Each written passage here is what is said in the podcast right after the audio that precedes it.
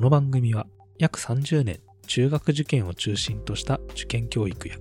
子育てについて指導をされてきた小川大輔先生に中学生と小学生の子供を持つ私株式会社ピトパ富山が最新の受験情報や小川流の子育て術について聞くお子様を持つ親御様のための音声情報番組になります。こんにちは、トパの富山です。今回はですね、数字感覚というものについて小川先生に話を聞いてきました。数字感覚、こう、なかなか聞き慣れない言葉なんですけれども、まあ、小川先生曰くですね、この数字感覚というものを幼少期の時に身につけることができれば、後々に様々な学習、特にはですね、算数ですとか数学といった学力にかなり影響してくるということでした。では、この数字感覚といったものは具体的にどんなものなのか、また、この数字感覚をどのようにして身につけることができるのかといった点について聞いてきました。それではお聞きください。数字を理解するっていうのは、結局その数学であるとかね、将来的に、につながっていく一番大元なので、こう数字を取り扱える、その自然と取り扱える感覚を養われた子っていうのは、まあ成長していく過程で勉強も得意になりやすいし、で、物事を数字で捉えるっていうのは、あちょっと難しい言葉ですけど、抽象化の究極の姿なわけですよね。えーリンゴ3個とみかん3個、生活においては別のものですけども、物体がとまとめたら6個になるわけですよ。えこの数で表すっていうのはそういうふうにして、その一個一個の具体的な特徴っていうのを削ぎ落としていってです。で、個数、量といった一つの単位で表現しようとしていく働き方なので、物事をこうまとめて捉える力であったりとか、うんうん一般法則を考えていく科学的思考、論理的思考のベースでもあるんですね、ええ数字というのは。はい。ですから、そういうところで感覚を持つことっていうのは非常に重要なんですけど、ここで大事なのはですね、数字感覚という言葉を使ってるということ。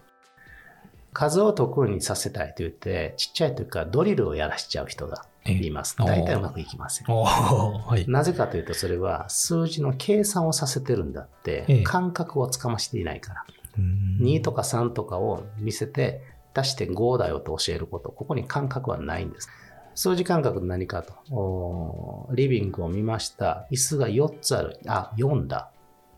で、え1つ椅子持っていったら減った。はい。で、3になった。はい。っていう時に4が3になった時に1つなくなった、減ったっていう感じで捉えれるか。10と100っていう数字を見た時に100の方が大きいなとか重たいなとかうん長いな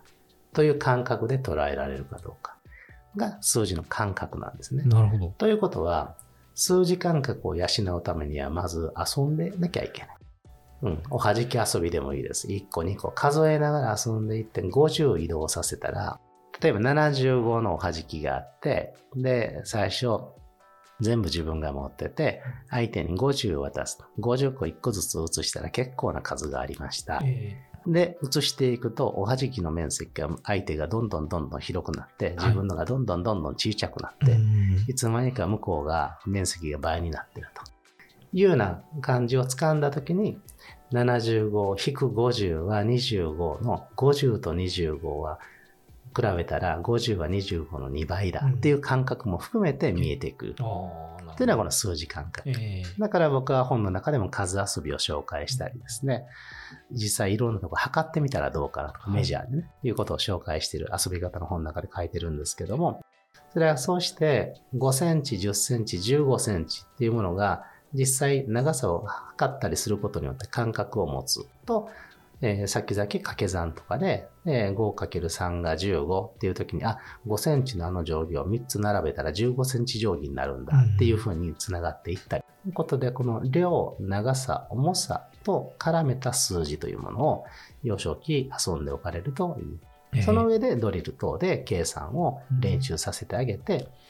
えー7っていう数字見たときに、パッと3が浮かんで合わせて10になってすっきりするな、うんというあの感覚を養う。はい。これは一番いいの買い物ですけどね。まあ、最近ちょっと電子マネーになってきてはい 練習できないんですが、はい。えー支払いの時にですね、例えば98円って言われた時に財布の中に104円あれば103円出して5円玉に変えてもらおうといいう感覚はい。であったり、うんその頭の中で、えーちょっと計算することによってより枚数の少ないコインに変えていく、ああいう遊びは、あまあ、遊びというか生活の知恵は非常に計算力と数字感覚を養ってくれるので、えやっていけばいいとえ思うし、あと、最近切符もないけど、ええ。切符のあの4桁の数字を足したり引いたりして、なんとか10になる式を作れないかとか、はいはいはい。ああ4つの数字全部足していって、で、2桁と1桁の数をまた足して足して足して、それが7になったらラッキーとか、えそういうこう生活の中で計算を当たり前に取り入れていったりするのもいいことだろうなえと。思いますね。ああまあ遊びのアイデアをいくつ持ってやれるかっていうのがポイントかなと思います。なるほどですね。はいまあ、その数字を見て計算をするってその論理的な部分の前に、ある意味その五感で体感させて数字っていうものを理解させていくっていうところっていうが、やっぱり大事かなっていうところ算数ですね。が嫌いっていう子のはいちっちゃい時の話聞いたら、大体いきなりドリルやらしてます。ああ、なるほど。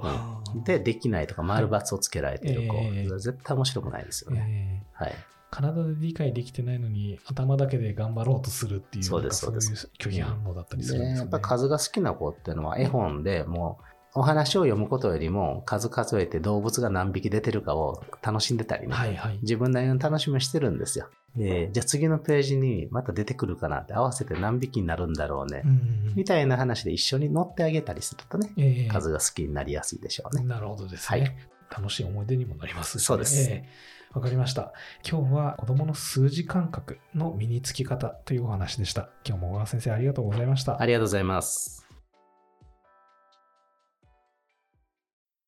いかがだったでしょうか？この数字感覚、私もですね、小川先生に話を踏み込んで聞いてみて、なんとか理解したという、ちょっと若干抽象度の高い内容ではあったんですけれども、まあ、なんと言いますか、数値として論理的に式みたいなものを理解するのではなく、立体的に見る視覚とかですね、触れる触覚、まあ体全体でですね、数字の意味を理解するということでした。この話を聞いたときですね、ちょっと例えとして少しずれているかもしれないんですけれども、まあ、私の例なんですが、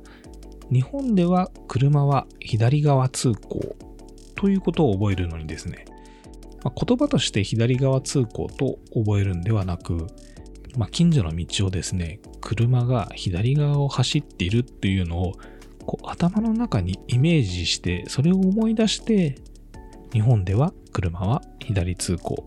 というふうに覚えているんですけれども、まあ、これに似ているかなっていうふうに思いました。足し算、引き算といったですね、こう文字とか式というものを覚えさせる前に、こういった絵的な感覚でですね、量、長さ、重さという、まあ、よく数字で表されるものを脳裏でイメージできるようになるまで触れさせることで数字感覚というものが身につき算数好きの子供になるようです。しかもこの数字感覚は勉強させて覚えさせるということではなく日々の生活の中遊びの中で発見できるというものではありますので、まあ、普段目にしているものをちょっとだけ意識して大人の方から言葉で子供に認識させることだけで良いというのですから、これはやらない手はないかなと思います。この数字感覚、小さな幼少期の時だけではなくてですね、まあ、小学校とかに入った後でもまだまだ身につけることができるようですので、算数が少し苦手だなと思われるお子さんに対して、少し意識して声かけてあげてみるのもいいかもしれません。さて、子育て受験ラジオでは、リスナー様からのご意見ご要望、また、小川先生への子育てや中学、高校受験についてのご質問などお待ちしております。番組詳細欄にあるリンクよりお気軽にご投稿ください。今回も最後まで聞いていただきありがとうございました。